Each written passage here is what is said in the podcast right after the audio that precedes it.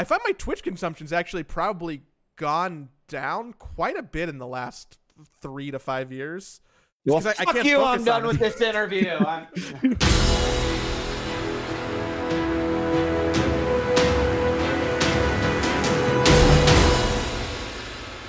Uh, So you started. Uh, you first got into Dota with ESL One New York. Do you remember? Do you remember me by chance? I won't be insulted at all if you don't. What the fuck? What the fuck kind of questions? I feel like I got this. I feel like I have this actual this bond with you, Cap, and I'm going to tell you why. Really? Because uh, you got me to read Red Rising. Oh shit! Yeah. Yeah. And so like every time I'd fucking pick that book up, I'd see Cap's face, you know, like, oh, it's so good. We like I like I read it. through. So yeah, man, we're practically best friends as far as I'm concerned. I'm a little disappointed that you would, you know, come at me like, no, I'm this just is more of an uh, indictment yeah, of Cap's self confidence. He's like, oh, there's no I- way. Like, I from mean, my I'm just- perspective, from I- my perspective, when I worked ESL One New York and you were the host, uh, you were the stage host for that, and Yeah. from my perspective, it was like very early on in my casting career, and it was DJ motherfucking Wheat, and I was like, oh shit, and we are also very separated at New York. I, I remember like the panel, and Yeah, we- it was in the back in that weird, yeah. Yeah. So no, I it's not like totally we got to interact that much, but I was just like, oh, that guy's so that like I've seen that guy for forever, you know. No, I I uh I- I would say that um um it's hard not to or it's hard yeah, it's hard not to remember, right? Uh, everyone that you get a chance to work with in esports, you know, like I, I mean, I'm sure you know this and understand it, but there's just sort of there is just kind of like a uh, a bond, an attitude, a feeling. I mean, people are really grateful for being able to do something like that, and and um, I don't know, man. Like uh, that's one of my favorite things about esports or Dota or whatever is just uh, right the people you meet and uh, get a chance to work with, etc. So um, yeah, I I remember a lot of that shit more than I remember like what I actually was doing 20 years ago. I mean, my esports memories are probably some of my most vivid and and fond memories. So I definitely feel that. I just, uh, I guess I've never worked on more than one game outside of like I done, I've done some like PAX work and, and something like that. So the people that I work with, like I have very intimate relationships. right, you hate them by so- this point, right? Yeah, Like, yeah, like, at this point yeah, in I get like, it. Uh, I want to punch hit Toby in the face every single Right. time I see him. but no, Yeah, I it's, get uh, it, yeah. I get And so I was just wasn't sure if that applied to you because you've worked so many games in that regard.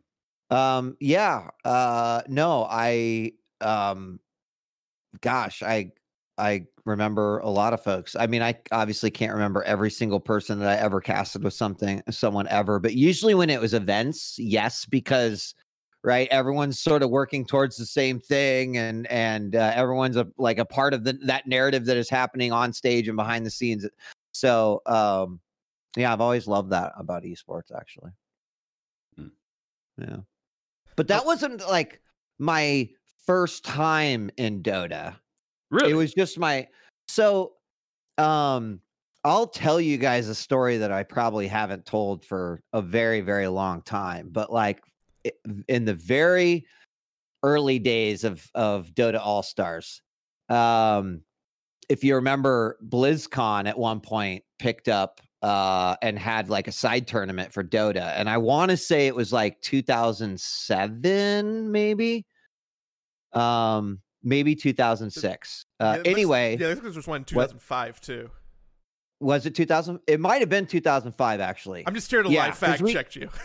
no thank you. I appreciate that because i am old and so i remember things but not dates. Um so yeah 2005 i think that's right because um we were like a three man team that went there to to cover that event and uh after the event was over right like really impressed with with sort of dota and and uh and the little tournament and the players and it was hype as shit and it was way more hype than that that wow stuff that was that was going on and um and but afterwards um you know i i started i think it was on team liquid actually you can probably find the the post but i made a somewhat controversial statement that said i don't think dota can make it and a lot of people were like, "Whoa, what the fuck is this guy spitting? Like, who let the fucking FPS dude into the fucking room?" Go back And to I was like, no, no, no, no, no, no, no. I'm like, hold on, hold on. Like, let me give you, you know, and at this point, I had five years in esports, so I was feeling pretty much like a fucking expert at that. no, but I was like, here's here's how I see it, and I'm gonna, and I, I'm, you know, I'm just gonna be real. Is that if I wanted to get into Dota All Stars, I had to get a copy of Warcraft Three, and then eventually I had to get a copy of the Frozen Throne. Right, I had to get like, and this latter part, the expansion too. And then I have to find the right version of Dota All Stars, and then I have to make sure it's the right one, and then I have to join BattleNet, and then I have to find team, and then I have to go, et cetera, et cetera, et cetera. And I'm like, this is, aw- you know, like it's amazing this game is as big as it is, but my biggest concern is that how do you get new people into the game when you have something that A isn't owned by you, and B, right, is just a hard sort of way to to get into something. And Mhm. I've made the same criticism to to other mods. Um, and so, man, a lot of people hated me for a long time, and I totally get it. I get it. I understand. But there was actually a couple people, believe it or not, years later when Dota 2 comes out, and and like I think it was after the first TI, and people were like, "Hey, I totally understand what you were saying." Now, sorry that I called you a fuckhead or whatever else I, I said. Um but it was so amazing like I, that was the first time you know i met like uh KuroKy and um you know like a few others that were uh, i think even fear was playing back then. I mean all the all the like old school players and whatnot but i had a deep appreciation for for that game early on but i was just like i don't know how it becomes right the as big as it as it could be despite the fact that it was fucking huge um so that was kind of my first run in with with Dota. Actually. Yeah, the entry barrier for Dota has always been high. It still is just a knowledge aspect of, of Dota Yeah, 2 now- and like yeah, getting into and but, the but knowledge. Physically getting into the game was an entry Yeah. barrier back then. You like go to a lobby, you're like, boy, I want to try this Dota game, and you just instantly get kicked because because you're downloading the map, and everyone's like, nope, fuck that guy, Yeah. fuck that noob. He, he's never played Dota before. He doesn't know how to download the map and That's put why- it into the Warcraft Exactly. resource. why I never played yeah. a game of Dota All Stars because the one time I tried to, I got kicked from a lobby, and I'm like, well, I must have done something wrong. Time to go play. time to go play orcs, I guess. Like, whatever. I'll pass on that. All the other custom games, people had no problem letting you download the map, but War, but Dota, man, Dota people are like, uh, uh And and one thing hasn't changed is that you know the fan base was rabid even back then. Like I understood why people were angry and why it was like those are words that should not be spoken. We and you know that you know it- it's it's uh it's totally fine. But like I appreciated the passion that the community had. Um you know, and I saw it right for the first time really at that at BlizzCon. And that was I knew about the game, but then seeing it and seeing people react the way they did, that was the part that like my esports brain was just like, holy fuck, this is amazing. And I had no fucking idea what was going on, right? Like uh Dota Dota fans have just always been destined to have a chip on their shoulder, whether it's Warcraft 3 or it's League of Legends or it's something, man. There's always a reason for us to be like, yeah, fuck those guys, fuck mean, is everybody that- else. is it is that just esports fans in general, you guys? A little Probably. bit. Maybe the older ones who are like, ah, we're we're counterculture, so they feel kind of kind of like they have the chip on their shoulder. I don't know. If, I don't know if the younger generation feels that way or not. Yeah, do Fortnite fans have a chip on their shoulder with Valorant coming out? Like, I'm sure they're Yeah, not. maybe. I don't, I don't I mean, I it even goes even a little deeper in terms of how many people like well, let me just let's take a poll. How many esports do you watch, Cap? Different um, esports, would you say? like uh actively, I would say I probably only watch. He's trying to inflate the um, number. three right or now. four. He's thinking. He's thinking how to make. I it probably only watch three or four at a time, but over the course of like my so you're time just gonna watching say esports, I- numbers. You're not gonna actually like name the games. okay, so For all I know, I it's pretty like much fucking this mobile game or whatever. You know, He's a big Clash Okay, Royale fan. Pony Rainbow Adventures. love you haven't Clash heard Royale. about that? I fucking Uh, love Clash Royale. No, Dota. I pretty much am always watching CS:GO um, because Okay. I think that the talent in CS:GO is really good, and CS:GO is great for like beginners watching. Like I've never played a game of CS:GO in my life, uh, but I still get like I can see what's happening on the screen, but I still have like I'm able to understand that there is depth and that I don't understand yet, but I can kind of taste. well, a of course, you commentate Dota. Like, if you don't, then I was going to suggest maybe you get a different job. But I mean, like, yeah, I would expect that uh, from you for sure. But Makes it's it's nice that like i like there's this deeper end of strategy and i want to know more about it you know despite like not playing the game at all. Um very frequently i i used to watch a lot of hearthstone uh mostly because i found the esports hilarious at times i always tell the story of uh what was it Yogg or whatever it's the um the the Yogg meta i think uh, where basically for every spell you casted then you drop this creature that just drops random spells and you would just watch two two different of the Yeah. same deck So go that was before other of your before they sped it up. Yeah. Esport. oh my god yeah, that was yeah, great. that's right. Yeah. that was my favorite time of watching hearthstone uh, i i am always watching league of legends a decent amount um similar setup i i think the lec and i really like the lcs casters um Mm. recently the lec is doing a really good job in their show as a production it's great Yeah, yeah. What about you, Joey? How many? I, I'm How many tr- I'm trying. I'm watching League of Legends now, but only because working for Liquid, I like have to be more involved with their league team. sure. And and I watch it, and I'm always like, okay, that character is like Earth Spirit, I think. And trying to like do some kind of backwards analysis Right. and ask people without sounding as dumb as possible. I'm like, so so why do I need four dragons, and what does not Roshan do? So like, I'm I'm I'm getting there. I'm really getting there. I, I I I've played like five games of League and I still don't fully understand it, but there's enough knowledge to work backwards. Uh, I, I watch more fighting games. I've always watched a lot of Street Fighter. Uh, watched a lot of Smash. Um, I watched a fuck Big ton of. StarCraft. Um, yeah. My, my first like I used to, uh, CS and StarCraft were like my big forays into esports. I wasn't like born a Dota person. I was like adopted a Dota person. So I more transitioned into it as opposed to you know always being there and not wanting to branch out. You kind of you kind of say that like you're not allowed to love more than one game, Joey. I'm not. You can only do one at a time. Like they're very everything's compartmentalized. Now I, I think a lot of I think a lot of people who start in Dota don't branch out to other stuff. Like they only exist in that world. But when you come into Dota, like you're taking all the other esports with you that you enjoy, and you can like you can be more uh, multifaceted. well that's because why would you ever go to an inferior product you know It- Dota's yeah, just thank the you. best Hey, esports, said it, you you know? know, not me. Not me. all right we I did mean, our I- so, pandering to dota fans Do you Cool. think we're the? Do you think uh like I I mean equally? I also love watching Rocket League. I I'm like I'm oh yeah that shit is hype as fuck. I can't play it very well, but man, uh, always seem to watch out. But so, do you think we're the exception of the rule? Watching different different games and or right? I'm sure that we're all like championship eyeballers. Where right, if there's a big something going on for some game, you'll at Oh, least yeah. check it out. Absolutely. Yeah. Yeah. So, like, I've always felt like we need more of those esports fans, but we're only going to get those types of esports fans with with right more time and more growth in esports and right uh, just legacy overall.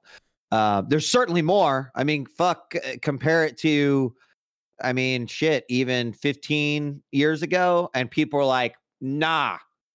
Nah, like you like one game and it's impossible to like two games. And if you say you do, you're fucking lying. And it's like, no, no, no, you can. You like It's. StarCraft and Street Fighter? You're an enigma. You're Yeah, impossible. It's like, could you imagine getting a, you know, a Super Nintendo and then your mom being like, you can play one game for the rest of your life and that's all. And you have to love that game. I mean, life would suck. It's the same thing. I never understood that about esports, but I do think we're getting more multifaceted, sort of super interested in everything. Or maybe they follow a team that, you know, they're like, oh, oh I like Team Liquid. I will follow, you know, their players in another game. Uh, we're seeing more and more of that. I think a big part of it would be that as people start getting older and they have less time to actually play a game and more time to actually watch games in general, then more likely they're going to be spreading out into other Yeah. games. And and then on top of that, uh, I think the like the dedicated fan bases of, of certain games it just means that you're going to watch more of that Mm-hmm. But as we get to a point where more people are just watching esports in general and less playing, then they're going to be those kind of people who watch both basketball when it's basketball season and football when it's football season. This conversation Just always my, makes my me. dad's my dad's calling me right now. Should I can I can I just take it? You While you go can there? totally. Yeah, Dad. Hey, Dad. Happy Father's Day. Hey, I'm I'm filming. Uh, I'm filming a show right now. Can I can I call you back after it? All right. Love you. Yep. Bye. Filming a show is the only right. He he gets that. If I told him I was recording a podcast, he'd probably be, "What? What's a podcast exactly, Mark?" Is that what Howard Stern does? yeah. Matt, yeah. Um, that's adorable. Uh, the this whole conversation and relating it to Dota always makes me think back to that uh that Twitch graph chart that I have like burnt in my mind, where it's like all the people who watch certain games on Twitch and which communities they cross over into. Oh yeah. And it's Yeah. like you know the the Fortnite bubble is really close to the to the CS:GO bubble, which also has crossover with the Clash Royale bubble, and they all watch just chatting. And then Mm-hmm. off in the corner, in their own entire fucking galaxy, it's just it, you got to squint to see it, and you got to like pan your screen over. It just it's just it's just Dota 2, Scroll, and there's like scroll, a very small connection to League of Legends and a very small connection to StarCraft, and that's it. No, no, no. CS:GO. It, the the be- best Yes, connection it's- is to CS:GO because they're Valve games, so all the the Valve fanboys can watch both. But There was some, I, if I recall, because this was from a while ago, right? This was like 2014 or something. Yeah, yeah, wasn't yeah. it? Or This is an 15 older chart. yeah. I don't know if it's been So- updated. If I, I, I don't know that it that it has, and it was it was really cool. But if I recall, um, you know, uh, it's I, I think it's Turkey has literally it's just nothing but Dota 2, right? So there are a couple of Eastern um, European countries that all they do is just watch and or stream Dota 2. And I think that in some cases, I I bet you that that was literally throwing some of that data off as well. Or it's just like, man, they really are on their own island over there. It's like, no, it's just Turkey. They're just fucking they're they're like It- messing up the baseline. It does feel that way though sometimes. Like, uh, do you have any like, I, I guess nerves is the wrong words, but like uh, uh, concerns if you're like, oh, I'm gonna go do a Dota thing. Like, here's a whole ecosystem of people who like know of me as as you know, Nah. like a father of esports, but like Not anymore. not anymore. I used to. I used to because, like, I mean, dude, I've been. I, it's like you know, Quake. First time I did something that wasn't Quake. Oh shit! Oh, we're losing wheat. It's it's over. Like, what do? Yeah, get the fuck out. We didn't want you anyway. It's like, guys, dude, come on. Like, WCG has multiple events, right? They they asked me to, and it was a WCG event that made me say, I'm never going to cast one game for the rest of my life. Like I just I uh, this was back in like 2002. I was just like I just can't. Um and and so I feel like I've been through that so many times again with StarCraft 2, right? New Mhm. audience, they're like, "Oh, fucking we did worlds." What a traitorous piece of shit that guy is. Like fuck and of course he plays Zerg. What a shit fuck, you know? Like I mean, people got really angry over that and you know, I just I I couldn't believe like uh, the, to the same point. Like people, he's given up on esports. He went and worked at Twitch. Like what? What a dick this guy! Like why do we even keep giving him another chance? You know? And I'm just like ah, I don't I don't get it. So I'm I'm over it, man. You know, like if I get invited to do something. Um, I'm going to do the best fucking job that I possibly can. I'm going to entertain. And obviously, I'm going to try to be aware. I don't want to ever go into an event and and think like I understand the community. And so I think to your to answer your question, Joey, is that I would only do an event if I felt that I uh, did understand the community, right? And people would be like, "Well, how how could you understand?" It's like, you know, fuck, man, like j- just because I'm not, you know, casting this or hosting that doesn't mean I wasn't looking at our Dota 2 every day or looking at our esports or looking at our League of Legends or you know like just keeping up with the the the casters who are casting the tournaments that are going on watching and so um you know I I I do feel like there has to be a comfort level uh, at at at some point, uh, or I have to feel like just incredibly confident. Like I love this game so much. The example of that is that I got asked to to cast some Clash Royale a few years ago. I fucking Mhm. love Clash Royale. I'm like, I don't know what this audience is like, but you know what? I fucking love this game, and anyone that tunes in will be like, that guy loves this game, and that's all that really mattered, right? Um, uh, that that's kind of how I see it always needing to work. And I've turned shit down because I'm like, I don't know if you know I can get excited about doing something like that, which has made it really easy in terms of feeling confident going and doing another game or getting in front of another community. What was the harshest reaction, like of the other side of the coin? What was the harsh, harshest reaction you got from a community of you going into them? That they're like, "Who the hell is this guy?" Or like, "He doesn't really Oh. care about our game." Yeah, I mean, you know, there might have been a little bit of that with Dota. Oh yeah, um, oh yeah. Dota had to be you know and sure. and i think if but if i recall it was pretty funny because you know there were also a lot of starcraft 2 fans that were dota and they're like yo hold on a second you know like this guy has done this and this and then someone else might be like and i fucking used to listen to this guy in 1999 he did quake and so you know i mean those true heroes out there like you know i'm sure not changing the mind of a single person but not on Reddit. um. Y- yeah um but I, there was there was even some um you know there was a little bit of that at the beginning of starcraft as well just because people were like here comes another one just trying to get on the money of starcraft 2 it's like you really don't know what the fuck you're talking about if you think it's a money play.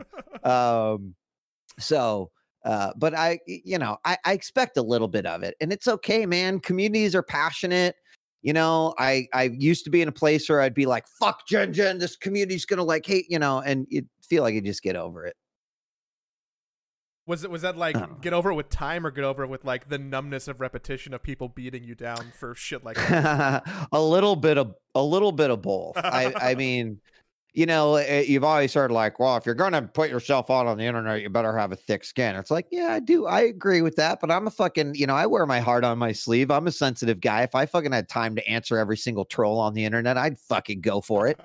Um but you i think you learn to balance you know the fights you can take and the fights you can't uh remember that like one guy eat my cornhole you know mid laner uh if he says like you're fucking garbage and whatever like you know valve isn't gonna go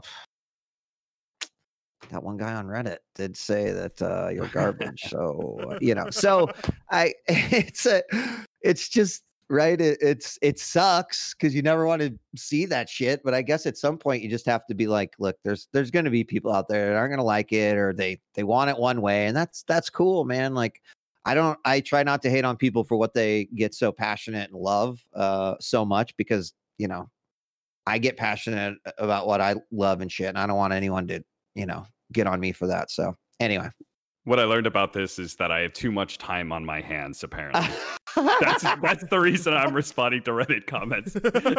I need to be busier. I mean, don't life. get me wrong, dude. I still will get, I've got to get one in every once in a while, but I'm usually like, it's, you know, you get to that point, it's like, oh shit, it went past the line. Now I'm going to fucking respond, motherfucker. Yeah. Yeah. Man. Um I've been, I was listening to last night to prepare for this uh, a bunch of episodes of Mm. First Person Origins, which I was super excited to. Uh, I, I guess you can officially call us sister podcasts. We're we're, we're, yeah. we're like we're, we're, we're like sure. family family household names. We can link to each Something other. like that. We can Yeah, almost call this yeah. cross promotion if we wanted to. Jesus. Wow. about to- Look you might want to slow down on the on the excitement there. I'm not sure if you really have. This is like a stepbrother situation where you're like father married some somebody else, and you're not really happy with this. Like that's how what? you You're not happy with it? With it? No, you on. shouldn't be happy being related to Oh, our podcast. I see. Yeah. I see. I We're- see. Well, I'm I'm happy. I mean, Thresh is the one you might have to worry about, right? He's a, he's pretty on the straight and narrow. So, uh, yeah, that's why they set me over, not Dennis. Yeah, exactly. No, I- you I'd be be able like, to handle our shit show. Yeah, I'd be like, so Dennis, have you ever uh, shit yourself in public? Because we're really trying to figure out. I'm sorry, I shouldn't have asked that while you were drinking. We're really trying to. I'm convinced, Marcus, that everyone has done it, and Cap disagrees. This is a frequent topic, which we A don't, shit op- we Oneself don't in always. public, What? Yeah, yeah. Like, have you ever unintentionally shit yourself? not in public. No, no. I'm gonna So- find. Always ask so many of our guests this question, and not, I'm he's going to convinced fi- that everybody has convinced done it in their life, has. and nobody has said they have. See, I think I I mean I really appreciate your ambition, Joey, but I think you'd get a lot more success if you just got people to admit that they have shitted themselves, right? It doesn't matter where it happened. I'm like, because I could say like, yeah, I I definitely that time where I'm like, honey, honey, hear it, you know, it's like, oops, I've got to go change my shorts. Like that, that is a fact of life that happens. But I mean, you know, not right? at, not Like, at the Walgreens. house. I I make uh, yeah. I mean, I make smart decisions when I'm outside the house when, when it involves those types of things. I don't know what that says about you, Joey, because uh, so I don't know. Maybe maybe say if if someone says no, you should say, well, have you at least ever shit yourself? And then you're probably going to get them to say yes, right? And then We'll back them down into a You know. corner. We'll we'll like start at the apex, Yeah. and then we'll come down and we'll find the Right. point where they actually Sure. meet. yeah, and then you can revise your data and say, okay, look, like most people have at least shit themselves, and we found that there are quite a few people that actually have shit themselves out in public too. But you know, you're not like driving home the whole, right? Just- The point that you're here thought. instead of Thresh, though, is because I can ask you that question, and I think that he might just close the Discord call if we're like, "What? Why? Why are we? We are Actually, related what would somehow." happen? What would happen is Thresh would be like, uh, "I have not. However, I guarantee you, I have made other shit in public." And then he would talk about how he played some intense mind game in a game of Quake, and he got someone so scared, thinking that you know they knew their every move, that they shit themselves in a in a seat at a PC, a PC bank. So that that's what a, what you probably would have gotten. So hypothetically, let's say I haven't listened to the podcast. Hypothetically, of course. Yeah, because Uh, Cap does viewers- Cap does a lot of the viewers. research. He's he's playing the What- what- audience. It's, it's we're role playing right now. Cap is the Yeah, audience. I'm role playing yes. the audience. Got it. What, Oh, what got is it. the podcast about? The podcast, uh, obviously called First Person Origins, um, is kind of about origin stories, and um, what we what we really like to to find out is sort of where does someone come from, how did they get into what they get into, and then we like to explore this whole idea of like what is your superpower. Um, you know, uh, this is this comes from Dennis and one of his big contributions, but he's he believes in and uh you know i've heard this before is like everyone has a superpower right? His is his is an intuition and that comes across a lot in like his business of course it, it came in his play.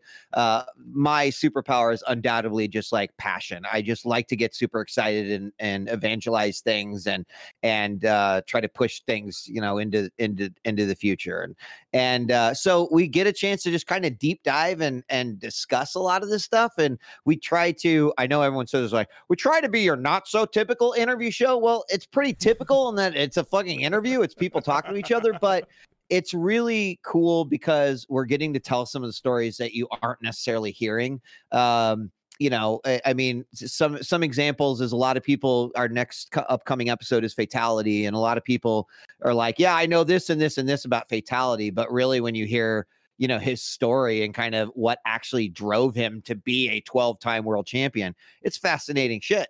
Um you know hearing andy Dinh of, of tsm fame say that if it wasn't for neopets he wouldn't be in esports like that's pretty fascinating to me right? Like um so we're just getting a chance to to uh, be storytellers in a in a unique way and it's kind of fun because dennis and i are like totally opposite in that you know he really gets like cerebral and shit and he will go down some like crazy lines of thinking and and you know i i'm go down all these like super exciting uh eh, stuff so it's just it's a really interesting balance and one that to be totally honest you guys like i had no idea how it was going to work out when we first started and um as with anything, Kevin, Joe, I'm sure you can, right? When you Mhm. sit down with that new host for the first time and you're just like, your butt's clenched and you're just like, I have no idea how this is going to go.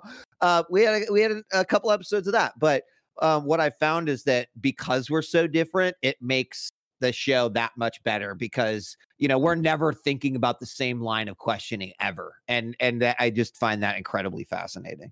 I The thought first Cap, podcast episode we ever did was the longest conversation we've ever had. I don't think we've had one longer than five minutes before that. Yeah, exactly. And I thought Cap was gonna be like, you know, the foil. He'd be like a professional, and I'd just be like a clown man who goes yes and. And then it turns out we're both idiots. So we don't actually have that dichotomy here, where we can take different sides of a coin because we're just actually both dumb. So Yeah, that works too. man, you know? That works too. You know what's funny is when you said the Neopets line, you made me think of a memory that I hadn't thought of, which I played Neopets. And I remember when I was like, this was like 12, 13 or something. I was playing this Neopets game where it was some sort of dodging game. And I remember I was I was going on, it was going on for so long. I was I just kept on going and going. And I was um, I imagined in my head that like the developers were watching me and I was setting some sort of world record for for playing that one little Neopets mini game. And I was just like in the middle of playing, I'm just like, yeah, I'm really slaying it right now. That's an incredible story. Um, Gio, I think you should have Cap kick off every single show with just that that story uh, uh, every every time. the Neopets wanna- dodging game story, where the developers were creepily watching you play this game. You know, That's so you're gonna have Hey, a crossover, right? You're gonna have me on your podcast Yes. to share more of stories like Oh, that. right? definitely. God, I mean, if they're all of that caliber, fuck yeah, Cap. Oh. Jesus. uh, I'll have you know that my Wikipedia says that I've made three hundred and twenty-five dollars in my esports career. Congratulations. Oh, Thank man. That's- Is my esports earning chart bigger than yours, Cap? That that that's a big flex. I'm gonna Oh, check that out no. later. I'm gonna check that out. I'm pretty sure it is. Damn. That's rough. It's only because you got that big StarCraft money. No, no, no. I uh my esports earning chart comes from an artifact tournament. So get fucked. Oh, Oh, damn. you mean beta And- tournaments that people weren't allowed into? Hey, uh-huh. uh, uh, people, uh, dude, I still don't have Artifact two, and I'm and I'm like bummed out about it. I think that they, they they really went from one direction to the extreme other. They're like, hey, you know, let's get people who we kind of trust, who can kind of be like taste makers. They can put it in. I like tugged Bruno's coattails, and I'm like, hey, can I play the game, please? And and like it was great. Had a great time. But now two's coming out. There's been like six or seven beta waves where they keep on blasting invites out to random people. Like it's just a lottery. And every Monday I open up my Steam page and I'm like, fuck. It hasn't happened yet. Wow. I want Are to you going to be mad if I tell you that I totally got one of those emails, but uh, I just didn't respond to it? Oh Yes. yes, I'm gonna be mad. Sorry, my, man. I, I, uh, my, I, I ordered an index, which was gonna take like three months to get here, and I'm like, surely I'll get Artifact before the index, and the answer is no. like, I'm, I'm gonna be playing Half Life Alyx before I get to before I get to do Artifact. Well, too. you fucked up the need to- first one so bad, Joey. I don't know if I'd invite you back anyway. Exactly. right? I, was, Like- I was the wrong type of tastemaker. I th- I thought the game was good. How fucking stupid could I be to think that game was good and ruin it for everybody? So, you know, I just wanted I'll to say be we the have a man here who prides himself on loving various esports and playing a bunch of different games, and he got a chance to play Artifact 2.0, and it was like, nah, no thanks, thanks, but no thanks. I don't know. I thought I'd just uh, wait it out. See, after the last uh whatever, whatever you call it. But hey, you know what? In all fairness, dude, no one liked fucking no one liked Go. Right? When it first came out. Yeah. Right? People fucking hated it. They're so quick to forget. But that has to be one of the greatest comebacks in like the history of esports is to literally go from like fuck you. I will play 1.6 until I die, motherfucker. And then to be like, holy shit, you did it. Um, it's it's impressive. So actually, you know, just based off of their history, uh, they might actually do it. Who knows? Maybe. All right, that's the headline for this podcast. Artifact 2.0 is the new CS:GO. I'll make sure I'll make sure to title it that. Good God, oh my god, dude! Clickbait City. we're trying. We don't know we don't know how to get new people into the show without uh, guests who are more famous than us or clickbait. So that's really where that's all that we're Dude, working I on. get it, man. It's like it's it's hard, man. It's hard. I like how we started our podcast at a time that is like terrible for podcasts. no, Yeah. very few people going into work, less driving into work, less going to gym, less listening to podcasts. Yeah. Yeah, suddenly like sitting down for three hours is kind of sounds like it might be a torturous activity and listening to something, but um yeah. I, I mowing my lawn. That's when I'm listening to podcasts that I would have listened to on a commute or something, you know. You haven't forced else. Mini Wheat to do that yet. You're still out I there. haven't. Ugh. I not yet. I've uh you know, he's got his normal chores. Uh I've got him to start making cold brew, which is great because he's like keeping fresh cold brew going all the time. Uh but I kind of like mowing the lawn. I'm not going to lie, you know, as in I was in uh, California for almost uh, 10 years, not consecutively, but you know, missed Mhm. mowing my lawn. And it's a very Nebraska thing to like say you miss mowing your lawn. I, I, I realize that. But you know, like you, you throw some headphones in, no one can bother you, get some exercise. That's your I did time? kill a frog the other day or the Oh, other no. week. Oh, though. No. was- yeah, man. It's been a long time since I've had an animal fatality with a lawnmower. The last time I remember was uh, like a like a small maybe bull snake or something. And um, yeah, poor frog, man. He was just chilling out in the the high grass up against the house, and he I couldn't react quick enough, man. I I was going to say it's a very cathartic activity and, and until that and then I was happened. yeah. totally then- ruined it. Oh, and it that stressed me out for a little bit. I'm like, God damn it! Now there's like frog pieces. Like I don't know, is the inside of the lawnmower all red? You know? And I imagine that this just must be a fucking bloodbath. And I lift it up, and it looks you can't see anything. You know? So anyway, I felt bad for that frog, and then I just finished mowing my lawn, eh, which was cathartic. So good thing. Good thing it happened at the beginning of the lawn mowing and not the end. Is is lawn mowing your, your primary podcast platform, or like wh- where do you find time to to listen to to audio these days? So uh, lawn mowing is a big one. Still in the car usually, um, and then uh, I like I tried to do podcast while I fall asleep, but that is impossible because if I'm if well, that's how I found out if a podcast sucks or not. Mm-hmm.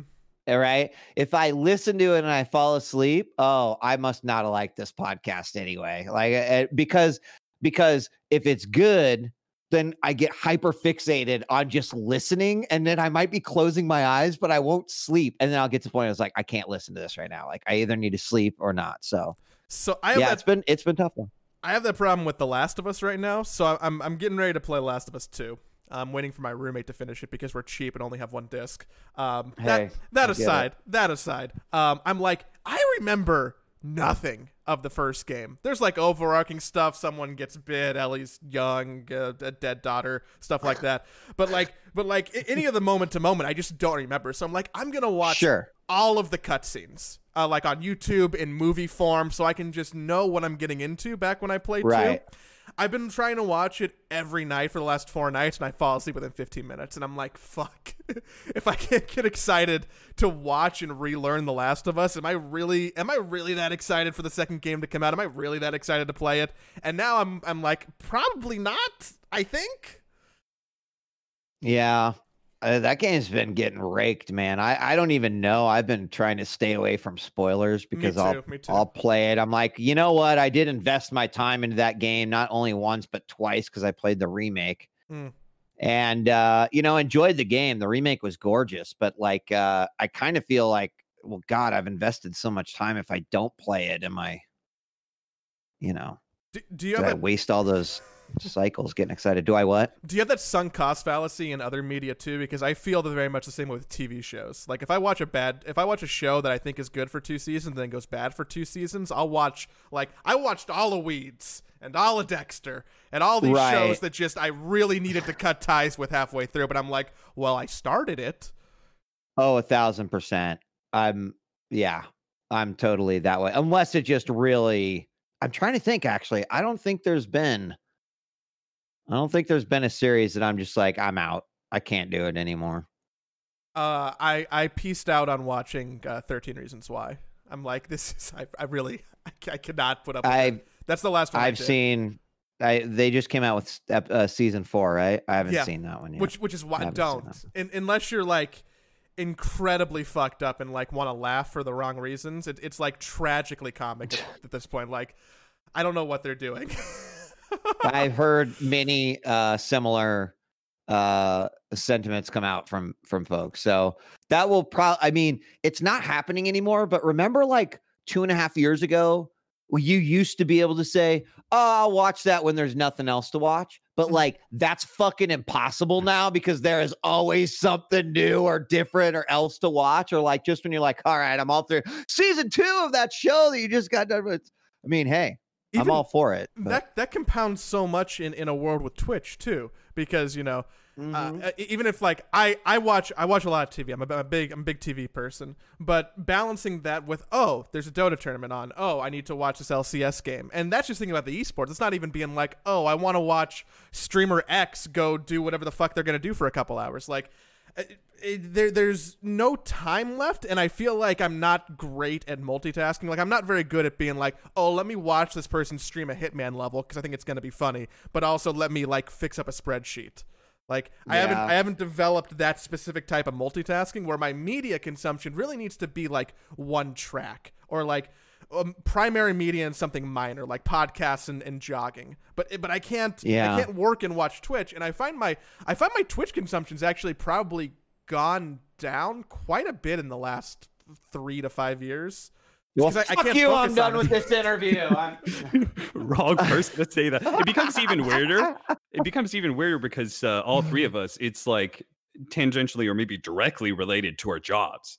So Yeah. consuming this content is also part of our jobs. Like for me, like I feel guilty when there's a Dota tournament going on and I'm not watching it. Watch, But- yeah. You know, Yeah. it's like uh, you know, I tell myself I'll go back through, I'll go through the replays. It's faster that way. Anyway, it's more time efficient than watching the live broadcast. But it, you know, i- at some point in time, you just got to be like, no, I'm, I'm not gonna, I'm not gonna take up more of my time to, to Yeah. do that. I watch most of my Twitch when I'm right, like working. It is my always on thing, right? Because it is pretty easy. Oh, there's an esports game I can watch. Um, there's only a few streamers that I will truly just sit down and watch for extended periods of time. One of those was Kitboga, but like I would find myself losing time to Kitboga because I would get invested in like a fucking three and a half hour call, and then I'd be like, "Well, I, I can't I have dinner. I'm gonna have to cancel this meeting. Right, exactly.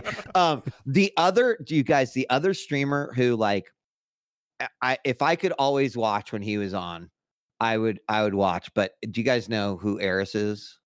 Avoiding the puddle. Yes, yes. Fucking dude. I- I mean, I've always found Sorry. Aris to be incredibly funny through all the years in Tekken and everything that he's done.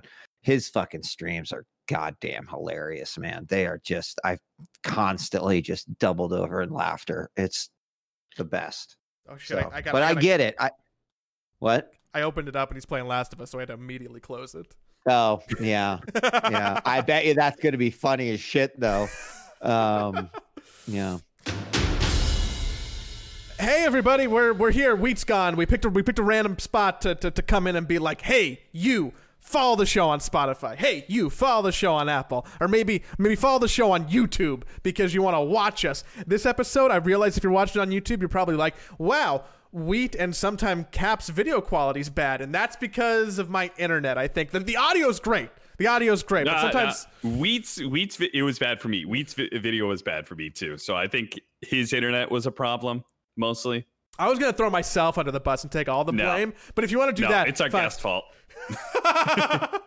God, Marcus will never listen to this, right? Anywho, so that's So that's only for the people who are watching. I'm very sorry, but if you want to watch, you can do it on YouTube. Otherwise, please follow us on your podcast player of choice and leave a five star review on Apple. Because if you do, and we read your review, we'll we'll send you something. Just message me. So I think we got I think we got a review here, Cap. What, what's the latest review? Uh, 1994 Illmatic said, "Fun times, informative, entertaining, a great way to keep up the, uh, with Dota on commutes. Cap is well spoken and full of interesting stories and pro scene insights. Uh huh, uh huh. Agree with all of that. Uh, Leaf is well versed in various topics and has grown on me. Uh, A great okay. highlight to my ears and days. You missed the opportunity to say like a fungus. Grown on me like a fungus. That's all. I'll it, it it feels like half a compliment, but I think I'll I'll say thank No, you that's regardless. definitely a compliment.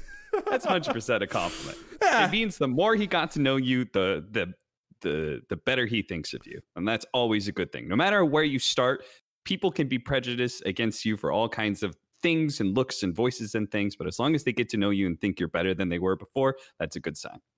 Amen. Um, also, we are not doing one this episode, but we are still taking voicemails. You've heard them in episodes before. If you haven't, you should listen to the end. They're kind of funny. At least some of them are. I think most of them are. If you want to call in and leave us a voicemail, the number is 805 328 4024. Call, leave a voicemail, put it on the show. It'll be fun. We, we need more of them. We got a couple in the tank, but but more always helps. So so call in and uh, let, let's go back. Let's go back to Marcus. He's much better than both of us combined, I think. I've been Uh, taking my but time I- a lot into uh, D and D streams and like Yeah? uh, and catching up on on vods and stuff. Like that's another big time sink that I've been I've been having to Yeah. deal with. Yeah. Yeah. I'm, I mean, I would say my gaming is suffering the most during the pandemic, which is weird. I feel like my gaming should be like, you know, um, but I like that's been part of that is like sitting down at my gaming desk to do work. And then I kind of just, when I'm done with work, I'm like, I don't know if I want to be here. Right? I should go do something. And, but I, I don't know. I just, Clash Royale has been what I've gamed the most during the pandemic, but Path of Exile second. I've been I've been doing a lot of Slay the Spire because I can just pick it up on my Switch and go lay in bed and kind of watch Yeah. something in the background. Um, and I've been I've been doing a lot more Dota during the Battle Pass, but yeah, it's it's crazy because you know working from home now, like you've been working from home for like a hot minute, right? Um, But- Mhm. uh, mid pandemic, like my my work desk is my gaming desk, and it's like ah, I I don't really. I've been in this chair for how many hours for how many days straight? Like I like I like the chair. The desk is nice. I, I'm perfectly air conditioned, but I I just feel like I need more of variety, and it's making me not want to sit down anymore. Like.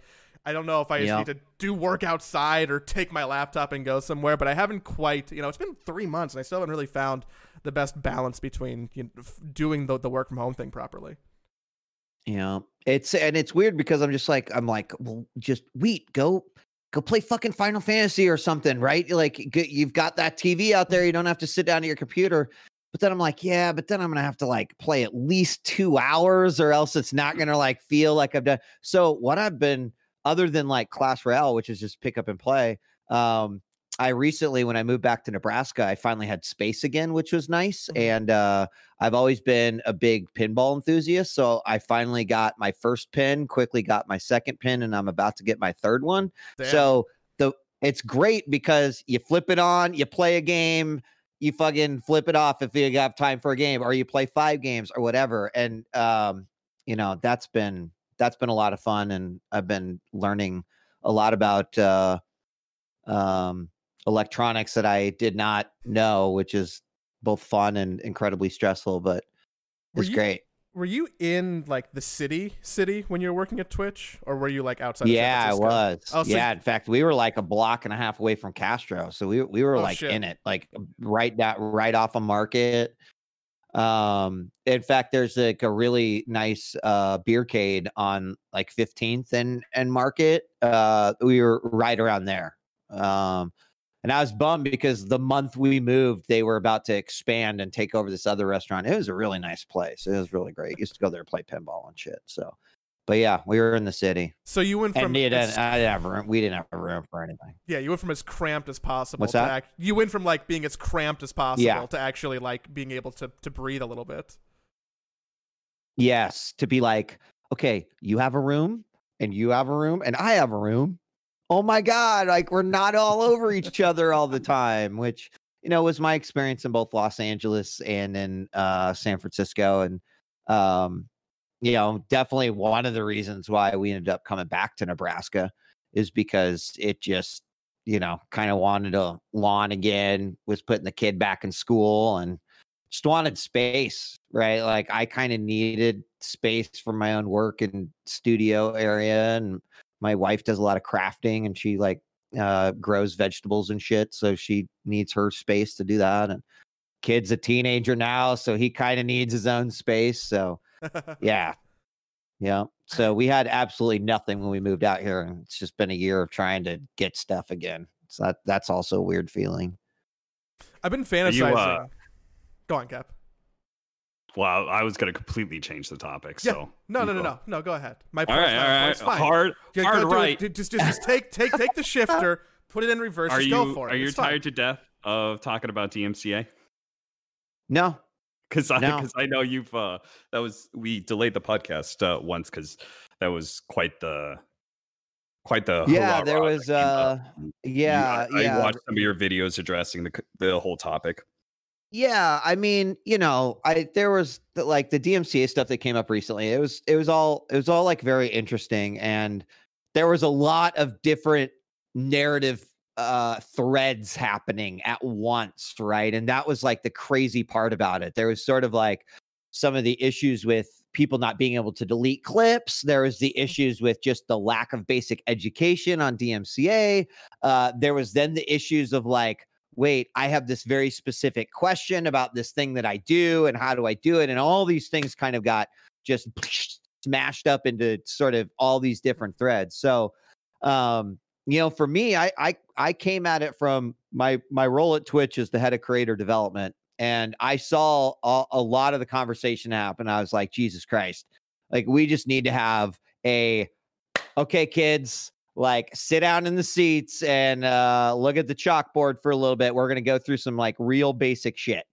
Um, and you know, it's incredible uh still how many people were like okay wow i knew some of that but i didn't know these parts and that's good to know and now i can kind of like go forward and and what i need to do so um is really interesting because i felt uh, more than anything it was like a awareness uh thing that happened right? And and i feel really bad for kind of the you know the right how it all transpired and whatnot but on the other hand um I kind of feel like, right, like it, I wasn't upset that it happened because suddenly a lot of people got some really good education. And I'm not saying necessarily from like the my stream or anything, but a lot of folks, right? The lawyers that that represent gaming and esports kind of came out and they they were uh recognized. And I think, you know, now people will go to those folks if they do have specific questions. So it's just, you know, I've I it, the other part about it is I definitely felt like a little old man yelling at clouds because I've dealt with this shit since the shoutcast days, right? Like Mhm. that was a big fucking deal, dude. If if your shoutcast server would get shut down or you got a DMCA notice, um, you know, like oh da- damn. So a lot of the early online radio stations, like there'd be meetings and they're like, we're trying to obtain a license so that we can do this. But until then, like you can't play X, Y, and Z. And people are like, what the fuck are we supposed to play that? It wasn't like there was all this easy to access music Just that get on you could legally Cat, play, fine. right? So that's also well, you know what? It's like in so the late 90s, early 2000s in the shoutcast world, people mostly played fucking techno because it was like the only thing that you were probably not going to get tagged with the DMCA with, right? But if like if you play even back then in like 99, 2000, you played a top 40 song, man, whew, forget about it. Like that would that would, that was bad. So I've just grown up with the shit and lived with it um and dealt with it on many different levels. So to see a bunch of people be like, do you know how many people have come into my channel and said, like, I bought a Metallica CD because I was playing Metallica? Like, I should totally be. And it's like, oh, oh God, no, oh, this is so like education was needed, right? And and it is important for anyone who wants to make content. Um, you know, whether it's YouTube or Mixer or fucking Twitch or Twitter or you know, it does it doesn't matter. Uh DMCA is it, it covers all that stuff. You feel like this is a big growing up moment for for a lot of the Twitch community, do. just in general. It's like, oh, now we have yeah. to actually pay attention to laws and rules and Yeah, and I mean not only from a music perspective, Cap, right? Like people like, "Oh, so this kind of applies to everything on my stream." It's like, yeah, you know, like uh, technically that cute Pikachu subscriber notification you don't own the rights to use Pikachu, right? So I, I mean, like, I'm not saying take it down, but I, I'm just saying, like, when you're evaluating from a stream perspective, right, the things that you can or cannot do, especially as you guys have probably experienced on like a higher level of production, you Mm-hmm. become more meticulous about every single thing um and how it or how things are presented. And dude, it's not easy, man. Like anyone who works in production will tell you it's the biggest fucking pain in the ass, dude. Getting clearance and all that stuff, it sucks. But right, it's kind of what you have to do to protect people and make sure that they're getting their just due, et cetera. So yeah, I think it was a big growing moment and you know hopefully it we've right hope uh, thankfully cap it wasn't like 30 people lost their channels now learn about it right like i would say that this is pretty it was pretty minor overall what happened and it could have been a lot worse in terms of like people getting 10 strikes at a time or whatever and and so um you know i don't want to I don't want to seem like I'm not empathetic towards the folks that got strikes, but I, I like it could have been a lot worse. So I'm glad that it kind of turned into a growing moment the way it did. So the biggest thing that I, the thing I was most excited to talk to you about was I wanted to hear your perspective since DMCA is just a, a thing and that is tied into the Dota scene in a very different way uh, of streamer challenge uh, ch- channels being DMCA'd because of tournament organizers claiming that like, hey, you're taking our content, that sort of thing. Um, right. I, I was curious what your your thoughts are on Valve's policy because uh, obviously as a tier one esport, it's very unique in that regard that our developer is so hands off. Like even compared to CS:GO, like Dota 2, very hands off. Nothing. Streamers can pretty much like always Right. another tournament. Right. I, I was curious Yeah. what your overall perspective. Yeah, it's a it's a great question. So I mean, uh let me let me preface this by saying um you know it was it was E E3 2015 when we were getting ready for um you know to do the Twitch broadcast of E3 and came up with this idea about co-streaming, right? Like what if we could convince people that hey, you know, basically what I was telling you about that Metallica example. Like, what if we actually did that, right? And let Mhm. the communities, because the idea was like, hey, the real benefit here is that if Lirik is live and he's watching E3, there's likely a large amount of his community that may not have tuned into a, like unofficial broadcast where that is happening.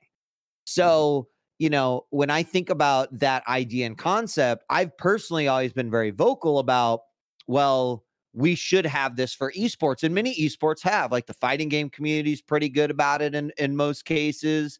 Um, obviously, right? We've had uh, Dota has actually been uh, good just because I can like technically buy and watch through the Observer that way. I Mhm. think where it gets a little uh where it gets a little dicey i think is look if someone wants to take a dota 2 event that they bought a pass for and broadcast that to an audience great i'm all for that i think that's fucking great i think that it is awesome i think like where it might become a problem is if that person then is taking your in-game commentary that you're doing live at the event and just letting that kind of play through and not doing anything you know, I realize it's kind of up to every single uh, TO in terms of you know what they're going to flex. Uh, but I wish that they'd kind of embrace it, right? Like, for example, uh, Riot uh, has done right. The we will you know find co-streamers to do it. Zero is uh, an uh, Ultimate Smash player who will ask permission from the TOs to like talk over the tournaments, right? Like, I I I would say if you want to do it, just go ask permission um i think that esports organizations should actually embrace it on some level right you might get fucking a, a big streamer that you wouldn't ever suspect would watch something like that and they could bring a lot of potential eyeballs to an esport in that way so i totally understand between to and between valve um I've I've done it myself uh, through passes, and I think that's great. Like being able to, um, being able to like rebroadcast and just watch some games with with some buddies whether on stream or not so i don't know i don't i did that answer your question A bit, yeah. Um, I, I definitely agree that they're the biggest problem has been tournament organizers failing to to be able to work with streamers in that regard, and they've just been uh, very separated in that regard. It feels like there hasn't been that communication so much. But um, I, I guess the one of the biggest things that the the counterpart that usually comes up is that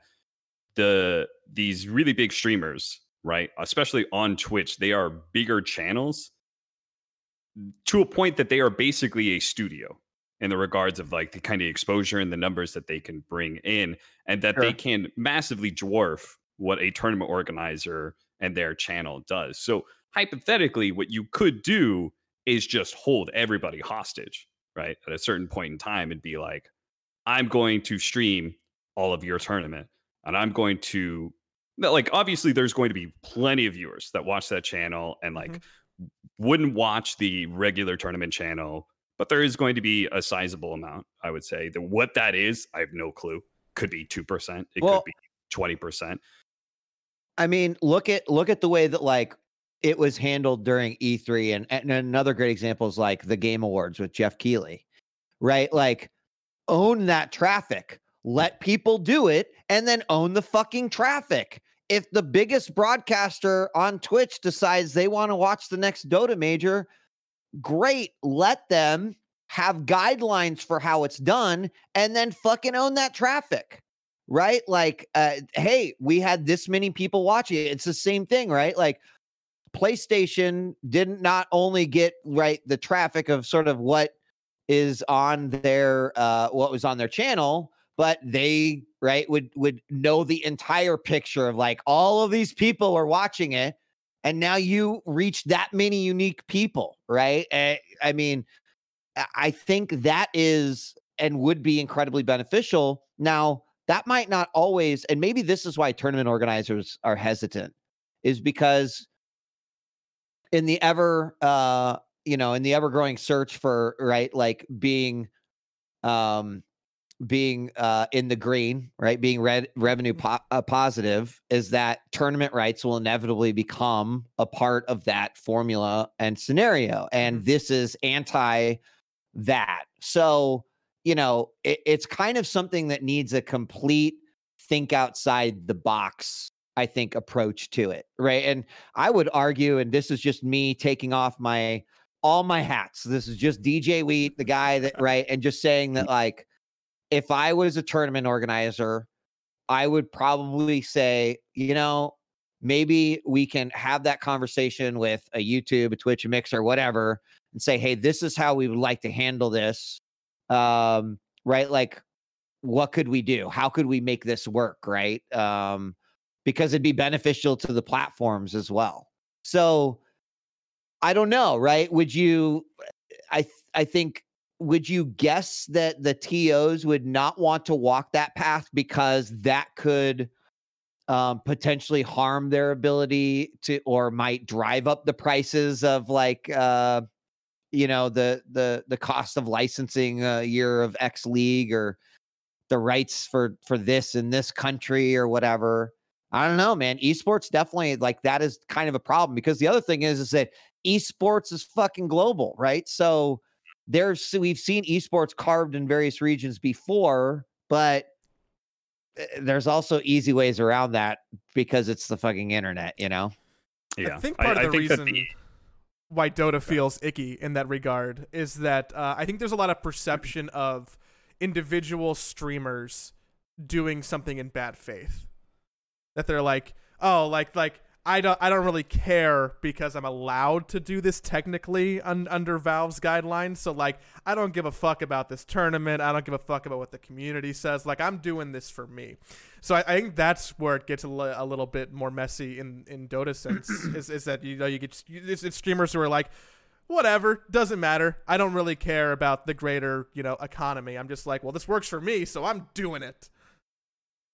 Right, right. And and by Valve's uh kind of how they've got it all sort of specked out, there's not much that a tournament organizer can do about that. Is that correct? That's correct. Yeah, yes. that's that's the what if I am playing unofficial word that the that yeah. Valve has put at some point in time is that they kind of don't want studios to fight up against so they don't want Beyond the Summit, for example, right to start casting all of WePlay's events and that's kind of weird because Beyond the Summit is maybe the biggest channel in Dota. I think it's one of the biggest channels in Twitch, but it's not like Admiral Bulldog or Gorp are, are that much smaller. Uh, they Right. basically are a studio unto themselves. I mean, I myself have casted other tournament games because you know I didn't do the whole Yeah. thing, but I was, and I got like two thousand viewers. Yeah. I don't You're- really like. I get an average of two hundred. You know, Your highest like, stream numbers have been, have been have been casting Dota games for other tournaments, right? yeah, uh, yeah, absolutely. So there's a very clear incentive from my perspective. Well, let me. Do you guys feel like there is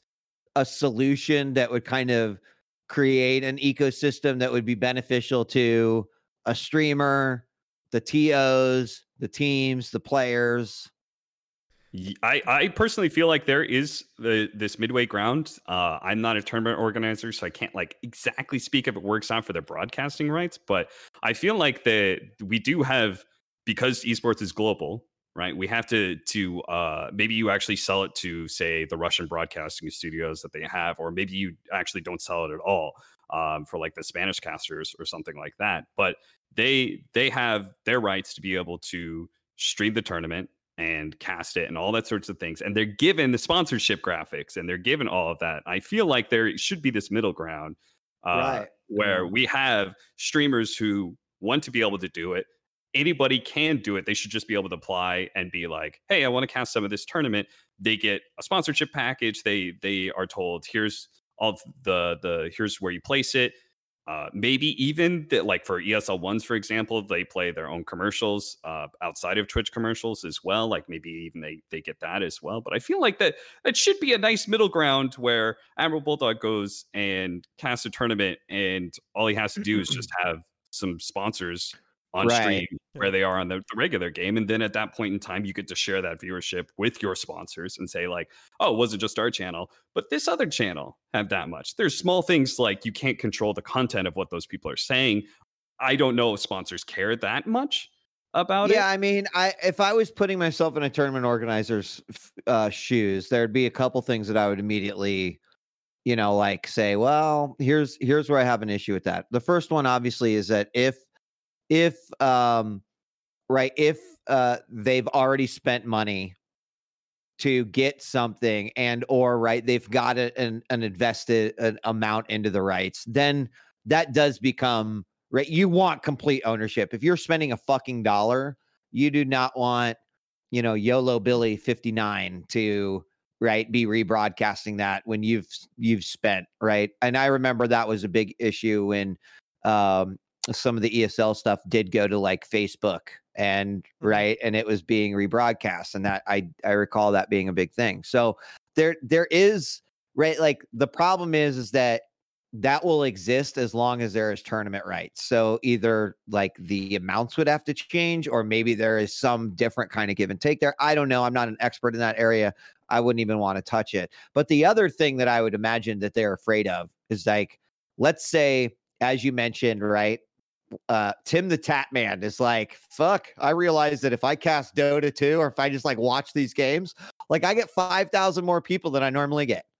And so Corsair, the sponsor of like ESLs or whatever, you know, like Dota Frank's Dota explosion, um, is like, man, we could just like go pay TimTheTatman and get essentially like the same amount of exposure instead of right? So it kind of diminishes i think sponsor value if right if you are if you are like bringing a company on and potentially that could that could like hurt you in the in the long run. If someone was doing a larger broadcast or you know something in that scenario like i'm sure that it interferes with the ability to sell a little bit so i don't know Yeah, the, like the, I could see the worst case scenarios being, you know, like uh, Mountain Dew sponsors an event. They sponsored ESL one, and then a big time streamer is sponsored by Monster. And oh yeah that's more, the other more one numbers, right? A sponsor goes and sees that they're like, yeah "What the hell?" Are yeah why is this guy got red bull all over when this is a monster tournament are you out of your fucking mind right and like the Yeah, only way guys, that you they don't know really control that Uh-huh. is if you are just having it go out on on one channel so Mhm. there is there is that you know it There is that concern. In my in my opinion, what needs to happen is like right, people just need to respect that content. In terms of uh, are you going to have people do that? Yeah, probably, but that that's your starting point. Here's our fucking guidelines on how if you are doing the, you know, this tournament, how you should how you should do it.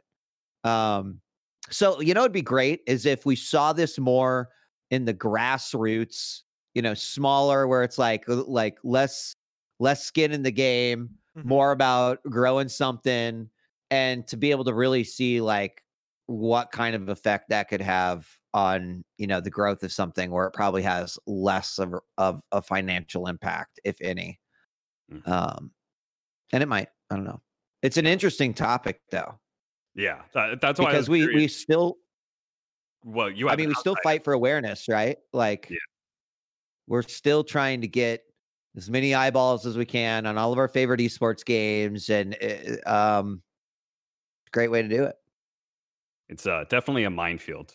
And the, Yeah. the thing that I do appreciate about it is that I feel like there is some sort of common ground, but at least Valve's more hands-off system allows for that common ground to be found more naturally. or rather than- experimentation you know like people can try Well, stuff sure. because there aren't as strict rules like you try something with with a riot title and you're like whoa whoa whoa what's going on you know not, Yeah. just, not just compare apples Yeah. to apples but you know so so i i do see the good in in the freedom right Yeah, I agree. I agree. It's interesting. I, I we're gonna see this all play out over the next five years. This is gonna all be a big deal. why It why definitely is. why five years Um, is that like an arbitrary time frame or is that like a like a big it's brain it's somewhat arbitrary because there's no way something's not going to happen by that time. gotcha We're already seeing what happened with 2 years of Overwatch. Right? Like right now we've seen the inflation of league rights. We have seen um violation of rights in some cases.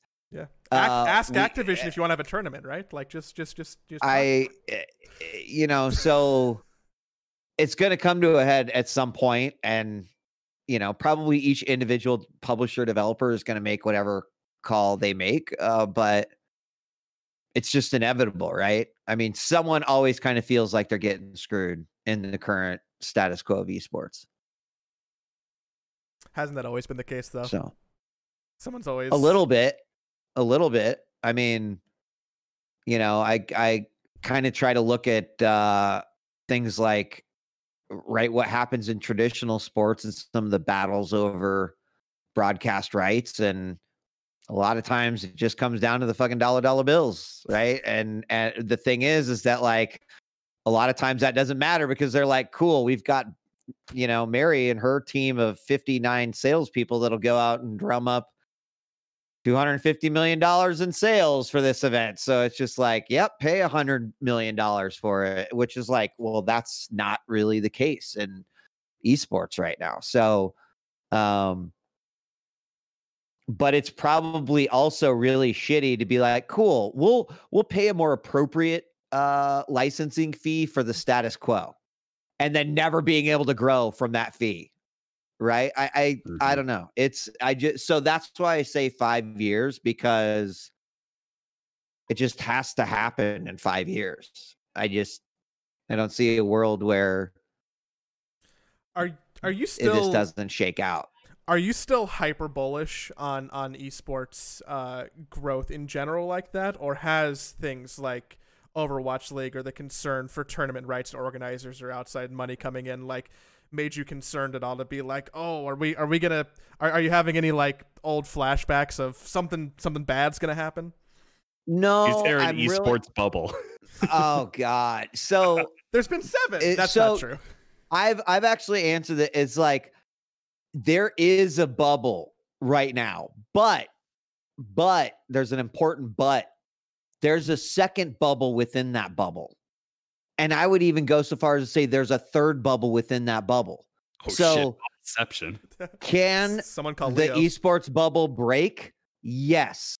But the first thing that's going to break is the outer layer, which is the ridiculous amount of money that is coming in to esports that has no foreseeable fucking sane ROI.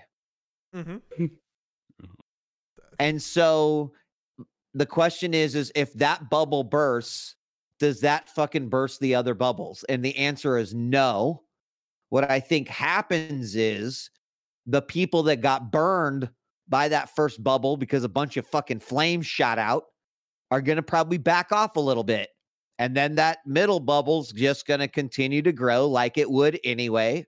Because if you did erase Overwatch League and you erased the Call of Duty League tomorrow, esports would still be here. Mm-hmm. Nothing would change other than probably a lot of rich white dudes would be like, oh, okay, well, you know what? I was reading about peanut farms. I'm going to go invest in one of those. That we're not hurt.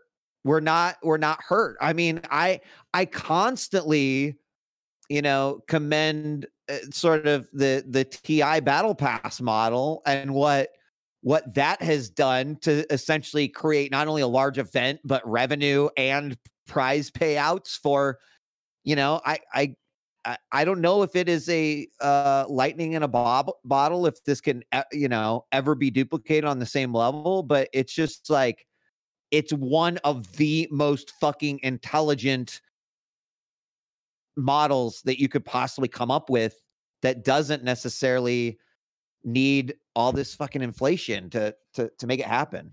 And it's got a return on investment. So you know yeah i'm i'm still i'm still bullish because what we've heard about we've heard about a lot of big money sports teams come in over the last 3 years. Mhm.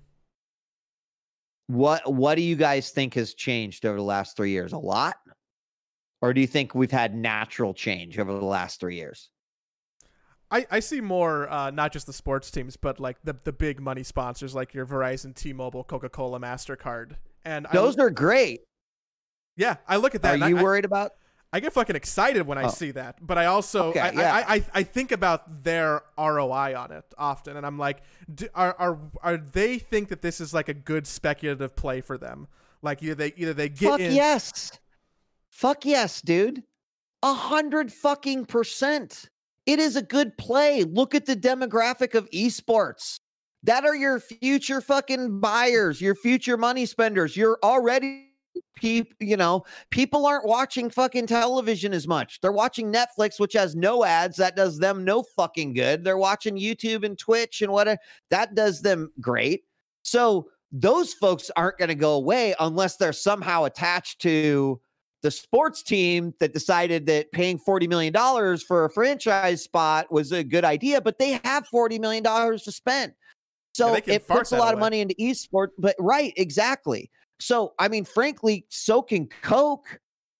I mean, you know, like if they come in, it's like, cool, this is a, it's a dandy fucking line that they just blew and it's right. But they're going to reach an audience that they know they need to reach, right? No, that's why I'm confident that esports is in a really good place, that even the largest bubble bursting cannot have a trickle down effect the way that it did in like 2000 really 8 right? When Mhm. probably when Mountain Dew got burned by CGS and then they were like yo fuck this shit man. I am out of here. Like you pre- you were supposed to be the chosen one.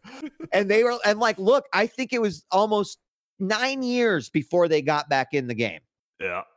nine years Yeah, but they I- are back. I think one of the best examples of of that advertising in Dota anyway was the Mercedes Benz sponsorship for ESL One. Mhm. When that first came in, I remember the the community was was like, "Why the hell is Mercedes Benz trying to sell Benzes to us?